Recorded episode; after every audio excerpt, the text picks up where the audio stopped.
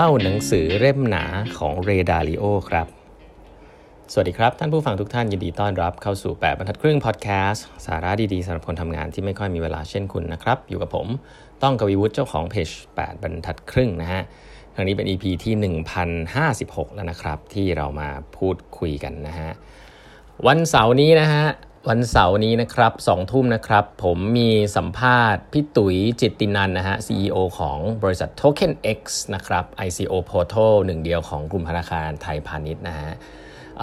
เลื่อนมาจากวันเสาร์ที่แล้วเนาะก็ขออภัยหลายท่านที่ติดตามกันมาหลังไม่นะฮะ จริงๆ มีผิดเหตุขัดข้องทางเทคนิคเล็กน้อยนะเลยเลื่อนมาเป็นวันเสาร์หน้านะฮะ ห้ามพลาดแน่นอนนะครับ มีคนอยากจะรู้เรื่องนี้เยอะ ก็คือว่าอะไรคือ ICO Portal บริษัทนี้ที่ได้ไลเซนส์จากกรตเนี่ยทำอะไรบ้าง เป็นบริษัทยุคใหม่แน่นอนนะ ใครที่ไม่รู้จักเรื่องพวกนี้นะครับ ก็มาเรียนรู้กันฮะว่าเออองค์กรยุคใหม่ อันนี้ที่มันบริดจ์ระหว่างโลกเก่ากับโลกใหม่ที่เรียกว่า ICO Portal เนี่ยมันคืออะไรนะฮะโอเค วันนี้ผมตื่นเต้นนะครับ จะได้มีโอกาสเริ่ม จริง ๆ หนังสือเล่มนี้อ่านจบไปนานพอสมควรละนะครับ หนังสือเล่มนี้หลาย ๆ คนพูดถึงนะครับ วันนี้ก็จะเอามาเล่าให้ฟังกันนะครับหนังสือเล่มนี้เป็นของเรดาริโอนะครับเป็นเล่มต้องบอกว่าเป็นเล่มใหม่ล่าสุดของเรดาริโอนะฮะชื่อว่า the uh, principles for dealing with the changing world order นะครับ why nations succeed and fail นะครับ ชื่อยาวพอสมควร หนังสือเล่มหนาเลยนะครับไม่ไม่แพ้ principles เล่มเล่มเดิมนะอันนี้ก็เป็นเจ้าพ่อทางด้านหลักการ principles อยู่ละอันนี้เป็นแบรนด์แกไปละนะฮะ Ray Dalio เจ้าของจริงก็เป็นผู้ก่อตั้งบริษัท hedge fund ระดับโลกนะฮะ Bridgewater นะครับเพราะฉะนั้นถ้าเป็นเรื่อง macroeconomics ต่างๆ ก็คนนี้ก็พูดแล้วก็คนทั้งโลกฟังใช้คำนี้แล้วกันเนาะเล่มนี้ก็ออกมาสักพักละนะฮะผมได้มีโอกาสอ่านนะครับ แต่ก็ต้องบอกว่าหนังสือมันหนามากนะครับ ก็ เรดาริโอเขียนไว้ในหนังสือครับว่าถ้าไม่มีเวลาอ่านเยอะก็อ่านแต่ที่เขาทำตัวหนาไว้ก็ได้นะก็จะลดลงมาประมาณสักสักครึ่งหนึ่งฮะสักสักครึ่งหนึ่งซึ่งผมก็อ่านแต่แค่ตัวหนานะอ่านี่พูดตามตรง เพราะว่าหนังสือมันหนาจริงครับประมาณ 700กว่าหน้านะครับ ก็เอาสาระสำคัญหลักๆ มาเล่าให้ฟังแล้วกันเนาะจะได้ไม่ไม่ไม่มีเวลากันเนาะแฟนแบบบรรทัดครึ่งก็จะได้ไม่เอาไปคุยกับคนอื่นรู้เรื่องบ้างนะว่าหนังสือเล่มนี้มันคืออะไรอะหนังสือเล่มนี้จริง ๆ แล้วเนี่ยมันเล่าเกี่ยวกับ อย่างที่นังชื่อหนังสือเลยครับว่า คือเขาเล่าเกี่ยวกับว่าอาณาจักรเชิญประเทศเอ็มพายนะไม่รู้ใช้คำว่าอะไรจักรวรรดินะครับในภาษาไทย มันรุ่งเรืองแล้วมันก็ล้มล้มตายล้มหายตายจากไปเพราะอะไรนะครับแล้วหลักๆ คือเรดาริโอก็ค้นพบฮะจากการดูข้อมูลมหาศาล ซึ่งก็ไม่รู้ว่าไปดูยังไงนะก็พบว่ามันมีแพทเทิร์นครับที่เหมือนกันมากๆ แล้วเขาก็พบว่าแพทเทิร์นนี้ที่น่าสนใจคือไม่ว่าจะเป็นอาณาจักรจีนในอดีตนะฮะอาณาจักรอังกฤษ อาณาจักรของดัชนะครับที่เราเคยได้ยินบริษัทดัชบริษัทอีสต์อินเดียอะไรที่เราเคยได้ยินตอนตอนเราเราเรียนเด็กๆที่เขาเข้ามาในเมืองไทย เขาอาณาจักรเหล่านี้เนี่ยใช้เวลาเกิดขึ้นตั้งอยู่และดับไปเนี่ยประมาณร้อยกว่าปี สิ่งที่น่าสนใจก็คือว่ามันเกิดซ้ำๆฮะแต่ว่าในช่วงคนช่วงอายุคนหนึ่งคนเนี่ยมันเราจะไม่ได้เห็นโอกาสเห็นทั้งไซเคิลนั่นหมายความว่าคนในยุคสมัยยุคสมัยหนึ่งเนี่ย ก็จะรู้สึกว่าสิ่งที่เกิดขึ้นในปัจจุบันเนี่ยมันเป็นเรื่องใหม่เสมอ เพราะว่าไม่ได้เห็นเหตุการณ์นั้นซ้ำๆนะฮะถ้าไม่ได้ไปศึกษาย้อนหลังมันดีๆ ซึ่งสิ่งที่เรดิโอ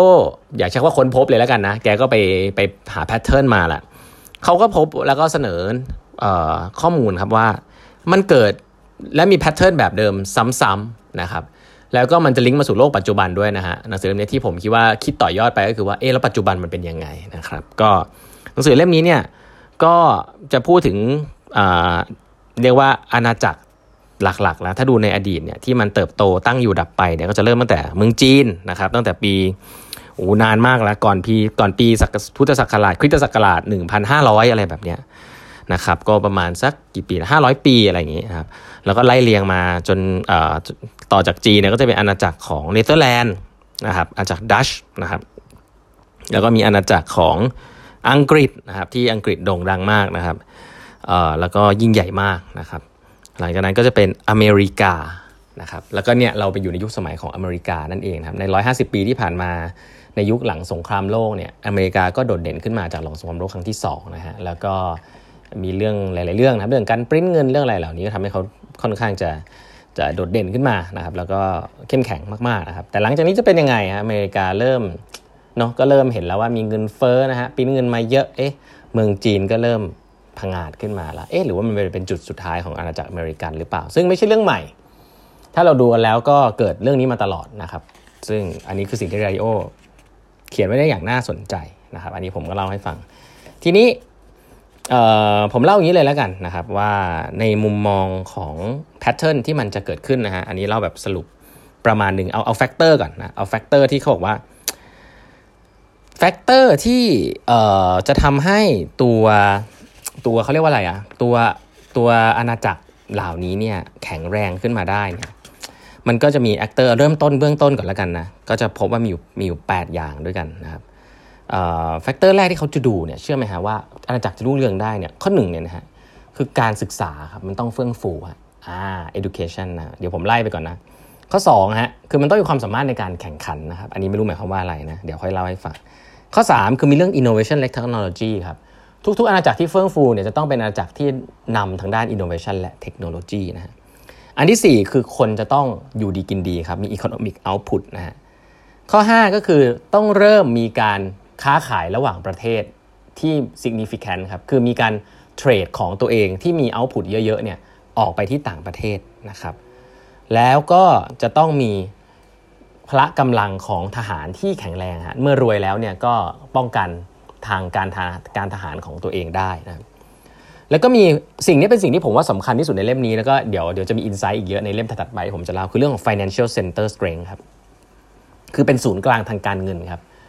อาณาจักรที่รุ่งเรืองเนี่ยจะเป็นศูนย์กลางทางการเงิน ซึ่งคำคำนี้เนี่ยฟังแล้วงงไหมฮะว่ามันคืออะไรนะก็เอาว่าไม่ลงรายละเอียดแล้วกันนะตอนนี้ แต่ว่าเป็นศูนย์กลางทางการเงิน และ ที่เจ๋งและสำคัญที่สุดนะฮะอันนึงที่เป็นความรู้ใหม่คือต้องเป็นประเทศที่เป็น reserve currency ครับ reserve currency คืออะไร คือประเทศที่ลองนึกภาพนะฮะ ถ้าคุณมี ถ้าคุณเป็นประเทศที่แบบเจริญมากอะ่ะ คุณก็ผลิตเทคโนโลยีอะไรมากมายใช่ไหม คนต่างประเทศก็ต้องอยากจะมาซื้อของของคุณ ถูกไหม คือถ้าคุณผลิตของได้เยอะ มีเทคโนโลยีดีเนี่ย คนต่างประเทศก็ต้องมาอยากซื้อของของคุณ แต่ถ้าจะซื้อของของคุณก็ต้องใช้เงินของประเทศคุณ เพราะนักคนต่างประเทศก็จะต้องโหยหา เงินนะครับเงินในสกุลของคุณ เพราะฉะนั้นมันกลายว่าเงินสกุลนั้นๆเนี่ยก็จะเป็นเงินสกุลหลักของโลกครับ เพราะว่าเป็นเงินสกุลที่เอามาใช้ในการจับจ่ายซื้อของของประเทศที่เป็นเหมือนคล้ายๆผู้นำและรุ่งเรืองที่สุด เอาแบบนี้ก่อนแล้วกัน เพราะฉะนั้น reserve currency ก็คือจะเป็นเงินที่ประเทศต่างๆเนี่ยเก็บไว้เป็นสกุลหลักนะครับเก็บไว้เป็นสกุล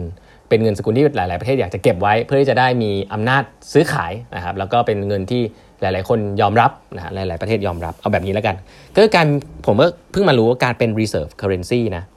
มันมีความสำคัญมากเลย และที่น่าสนใจก็คือเมื่อไหร่ก็ตามนะฮะที่ reserve currency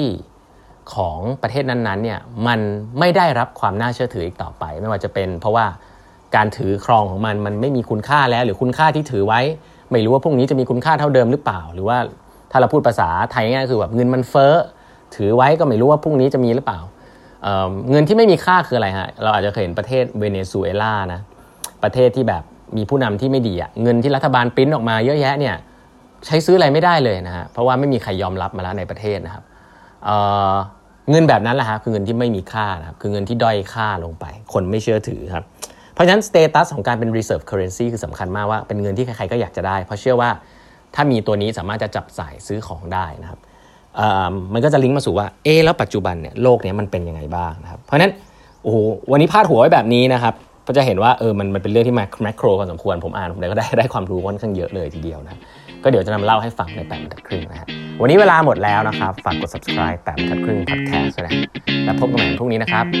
สวัสดีครับ